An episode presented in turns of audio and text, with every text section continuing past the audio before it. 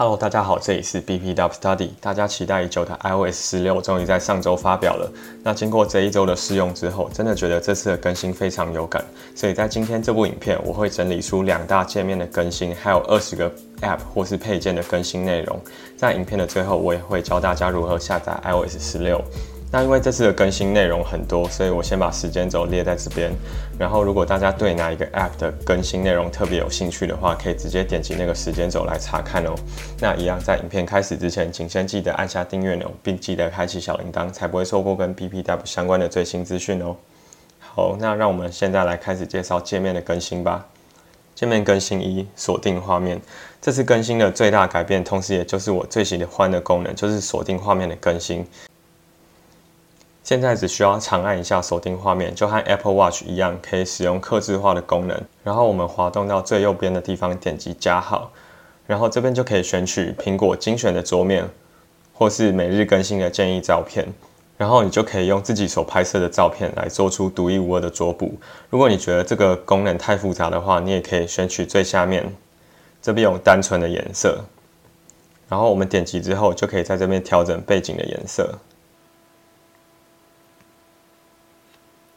然后在最上方这边写日期的部分，你还可以加入其他的小工具。然后在时间的字体的部分也是可以做更改的。然后颜色同样也都是可以调整的。那在最下面这个地方也新增了额外的小工具，你就可以把一些常用的内容，然后放到小工具上面去。那以我的桌面来举例，我的小工具就放了今天的消耗热量，然后还有今天的气温高低，还有我的配件的电量，这样子我就不需要再往左边滑一下，看一下我手表或是 AirPods 目前的电量，直接在锁定画面就可以显示了。那除了界面的刻字化之外，它其实专注模式也可以在不同的桌面里面刻字化。我们只要点击专注模式这个地方，你就可以选择这个桌面颜色它所属的专注模式。比如说，我们这个黄色的桌面很活泼，我们就可以把它变成健身的模式。那我们就可以根据不同的专注模式，然后对应到不同颜色的桌面，让自己可以更进入到该有的状态中。好，那锁定画面最后两个更新就是比较偏向 UI UX 的画面。首先的话就是音乐播放的部分，音乐播放的部分就移到了主画面的最下方。然后通知中心的话，你现在只要下滑，它就可以全部隐藏。好，那以上就是锁定画面这次界面的更新内容。界面更新二，Spotlight 搜寻。接收手机之后，我们就可以发现下面多了一个搜寻的小 icon。那我们现在只需要点一下，就可以进行 Spotlight 的搜寻。那旧的手势同样也是可以使用的。所以我们也可以看出来，苹果它想要多推广这个 Spotlight 搜寻的可能性，所以把这个界面更新到更显眼的地方。好，那讲完了两大界面更新之后，接下来就来进入本片的重头戏。我要来告诉大家二十个 App 或是配件的更新。然后这边的排序的话，我是依照功能的实用性的顺序来介绍。键盘功能更新，键盘这次更新了三个功能。第一个就是我期待已久的触控回馈。我们以往一定是要开启键盘的声音才会支援触控回馈，但是我们现在只需要打开设定，然后找到声音与触觉回馈的地方，然后滑到最下面，这边有一个键盘回馈，然后我们就可以把声音或是触觉回馈分开的开启，所以我们就可以打字的时候同时享有回馈感，但是就不会吵到别人。那我自己在这一周使用起来觉得非常喜欢，打字也变得相当顺手。好，第二个功能就是关于键盘录音的部分。我现在可以使用边打字边说话的功能。我只需要按下录音钮，它就会辨识我现在所讲的话。那我这时候同时可以用打字来介入我的录音。然后我打完字之后，它还是可以继续辨识我所讲的话，所以我的录音就可以继续进行。所以如果你遇到一些可能是中英文交替的词语，你就可以使用语音来说中文的内容，然后打字补充英文的内容。那第三个更新也是录音的部分。现在只要透过录音的功能，你就可以讲出表情符号。你只要说出表情符号的对应名称，就可以直接辨识那个符号。对，但是因为我现在使用的不是英文版的键盘，所以没办法操作这个功能。但是如果你只要知道表情符号的英文名称，就可以使用了。照片 App 更新，照片 App 这次更新了五个功能。第一个功能的话是复制编辑的项目。那我们随便拿一张照片来举例。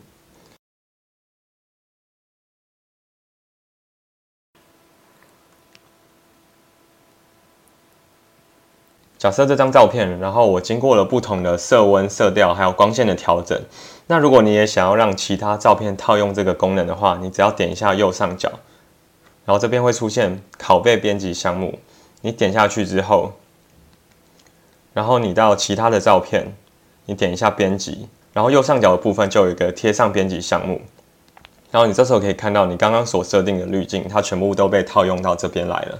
所以这样子就为你编辑照片省去很多的时间。如果你有很多相似的照片的话，就可以使用这个功能。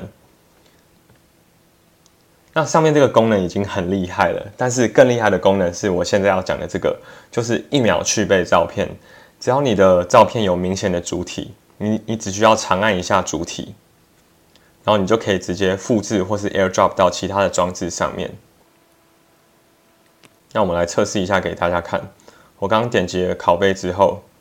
然后我直接在这边贴上，你看刚刚去备好的照片就已经被贴在备忘录上面来了，所以这个功能真的是非常的方便，我终于不用再使用 Photoshop 或是其他的 App 来去备了。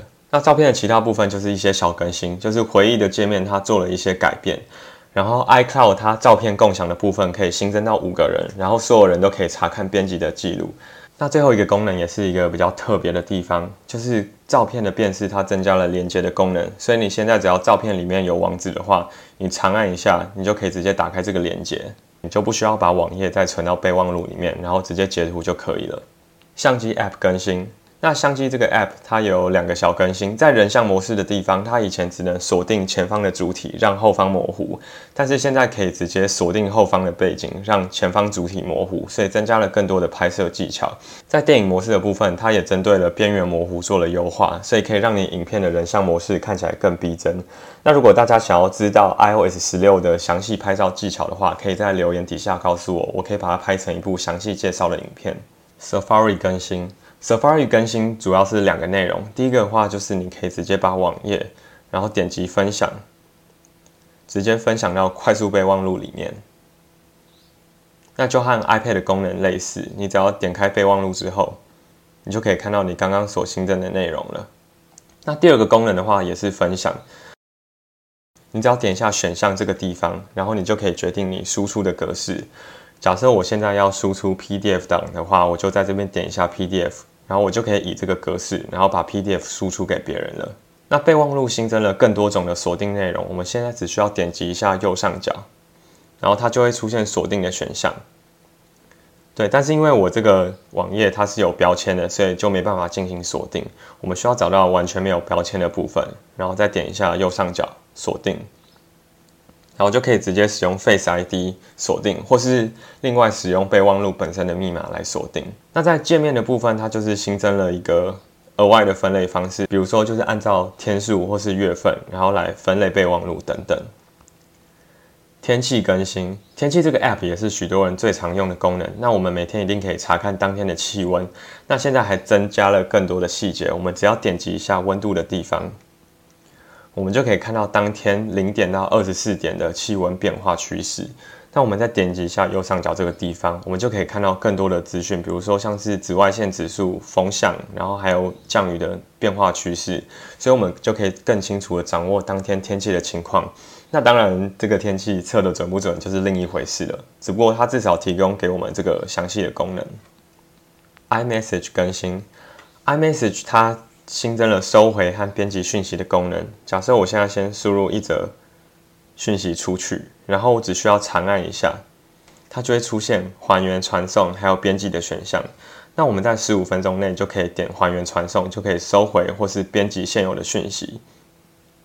然后编辑的话，我们就可以在后面再加上其他的字，然后再重新传送出去。然后在这边就会显示已编辑。那还原传送的话，就是点一下这个讯息就会直接消失。然后我们在半小时内就可以把刚刚的收回的讯息复原，然后十五分钟内就是可以收回讯息或是编辑现有的讯息。然后还有一个更新的地方是在 Memoji 的部分，Memoji 的地方它就是新增了更多的不同发型，然后服装的地方它也是新增了很多其他的功能，但这些就是一些比较细小的更新，所以就不详细介绍。FaceTime 更新 FaceTime 现在可以直接选择接听的装置。假设我现在一接到一通电话，然后我在各自的装置上方就可以显示来电者，那我就可以决定自己想要的装置来接听。那此外，在进行 FaceTime 的时候，我们可以直接把说话的内容，然后全部转换成文字，变成通话当中的字幕。那最后在同播共享的部分，就可以列出目前可以共享的 App 在上面，然后我们就可以把荧幕分享给另一位通话者。钱包更新。那钱包的部分，它就新增了驾照的功能，但是我们在这边看不到，因为只有美国才可以使用驾照的功能。那未来的话，还会推出 Apple Pay 相互付款的功能，我们只要触碰一下双方的手机就可以付款。那右上角这个地方有一个箱子的地方，那你只要点一下，你就可以看到你的订单状态。那假设你有使用 Apple Pay 来购买东西的话，你订单状态就可以是直接显示在这个地方。健康更新。那健康这个 App 它新增了一个全新的功能，就是用药的部分。那我们使用用药的部分，我们就可以直接加入用药，然后我们就可以输入药品的名称，然后我们就可以选择我们的用药类型，然后并加入我们用药的强度。那一般都是以毫克来计算，我们就是二十 mg。那在点击下一步之后，我们就可以来定我们的服用频率。那假设就是每天的一次，那我们就可以选择更细节的，比如说药丸的形状，然后选择可能医生给你药丸的颜色，然后我们点下去之后就可以新增更详细的功能。那当然的话，你也是可以把它略过。好，那这样子的话就完成了。那你之后手机就会每天提醒你的用药时间，然后你就可以回顾你过去用药的记录，然后就可以看你是不是有按时吃药。AirPods 更新，那 AirPods 它在手机的部分也新增了一些功能。你现在只需要连上 AirPods，然后你点开设定的地方，你就会看到一个自己的耳机名称。那你点开之后，你就可以进行更详细的设定。那这边有个地方是全新的功能，叫做 Personalized Battle Audio，它就是呃个人化的空间音讯，它就会来辨识你的脸部。然后你只要拍摄完你的脸部之后，然后再拍摄一下自己两边的耳朵，你就可以来设定个人的空间音讯。那这个功能是真的还蛮黑科技的，虽然我自己还没有感受出来刻字化之后的空间音讯和原本的差别。对，那我们设定完之后，我们就可以点击一下试听。然后试听之后，我是觉得自己的头在转动的时候，声音的变化程度变得比较敏锐，但是差异其实真的不大。那 AirPods 主要的更新就是这两个。那在辅助使用的部分有一些小小的更新，就是你可以对耳机进行更细部的调整，像是这个耳机调节的部分，你就可以进行更细部的调整，然后就是让 AirPods 变成一个更克制化的配件。那 Apple Watch 更新的部分就是直接把 Apple Watch 的画面，然后投影到手机上面。对，那以上就是配件部分的更新。那接下来的话就是一些比较小的更新，我就快速的带过。地图更新，那地图更新它终于新增了停靠站的功能。所以我现在只要点击一个地方，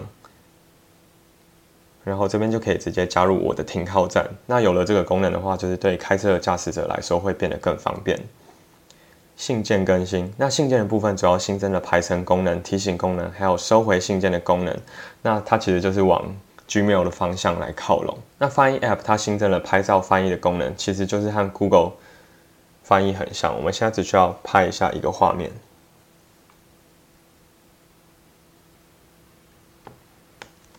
然后你看，它这边原本中文的地方就直接被辨识成英文了，所以就是跟 Google 翻译的拍照是大同小异的。健身 App 更新，那健身 App 更新的话，简单来说就是你不需要手表也可以使用这个健身的 App，所以你在运动的时候，它就可以直接用这个 App 帮你记录，你就不需要再佩戴 Apple Watch 来记录了。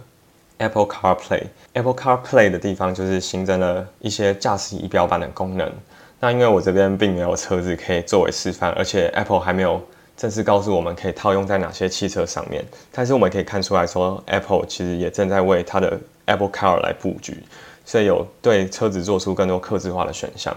那在 Apple CarPlay 的部分也有一些的更新。那如果我之后有接到 CarPlay 的主机的话，再示范给大家看。书籍更新，那书籍的更新的部分不多，它其实就是新增了一个全新的跳页方式。我们只要点一下右下角的地方，然后我们就可以透过这样子，然后来滑动我们的页面。那我们在主题设定的部分，它就是新增了更多的颜色，还有不同的中英文字体。提醒事项，那提醒事项的话，它新增的功能它就直接列在上面了。那主要就是可以精选常用的列表，然后制作一个样板可以分享给别人。那你也可以用一些智慧型的列表，然后来解释你完成的提醒事项。对，那主要的细节就是这些，那我就不多赘述。好，那最后就来讲到一下大家最期待的 beta 版该如何下载呢？那其实下载方式和去年的影片一样，只需要到我的官网，就是 bpw 八九八九，你们只要搜寻这个之后，然后点击 bpw tag，这边点下去之后，我就会提供不同的 iOS 还有 macOS 等等的载点。那你们只要点击下载之后，就可以直接下载一个描述档，然后存到你的 iPhone 或是 iPad 或是其他电脑里面。那其实这样子就完成了，然后你就可以到设定里面，然后去把手机直接下载成 beta 版。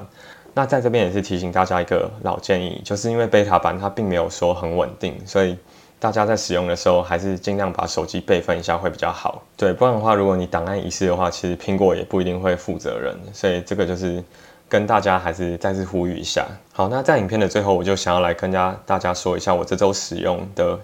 心得，还有我对苹果 iOS 十六的看法。那这次的 beta 版其实使用起来意外的稳定，然后闪退的次数也不多，而且我是使用 iPhone Ten 啊和 iPhone 十三 Pro 都算是顺畅。那我自己最喜欢的功能还是锁定画面的这个刻字化的设计，我终于不用再被苹果的 UI UX 设计绑架了。那我觉得苹果这次更新的最大诚意就是它新增了越来越多刻字化的功能。那它其实就是突破了以往苹果就是主画面只能一页，或是说一定要使用它既定 icon 的方式。那它提供给使用者更多的选择。虽然很多人会说这个方式其实会跟 Android 越来越像，只不过我觉得 Android 跟苹果最大的差别就是苹果的 UI UX 是真的有经过很精心的设计的。所以我会觉得说，苹果如果再把 UI UX 这块做好，然后再新增更多的刻字化功能的话，那更可以走出自己的一条路。好，那以上就是我对 iOS 十六的想法，还有我的使用的心得。那如果你喜欢这部影片的话，请按赞加分享，并记得订阅我的频道哦。最后不要忘记开启小铃铛，以获得更详细的资讯。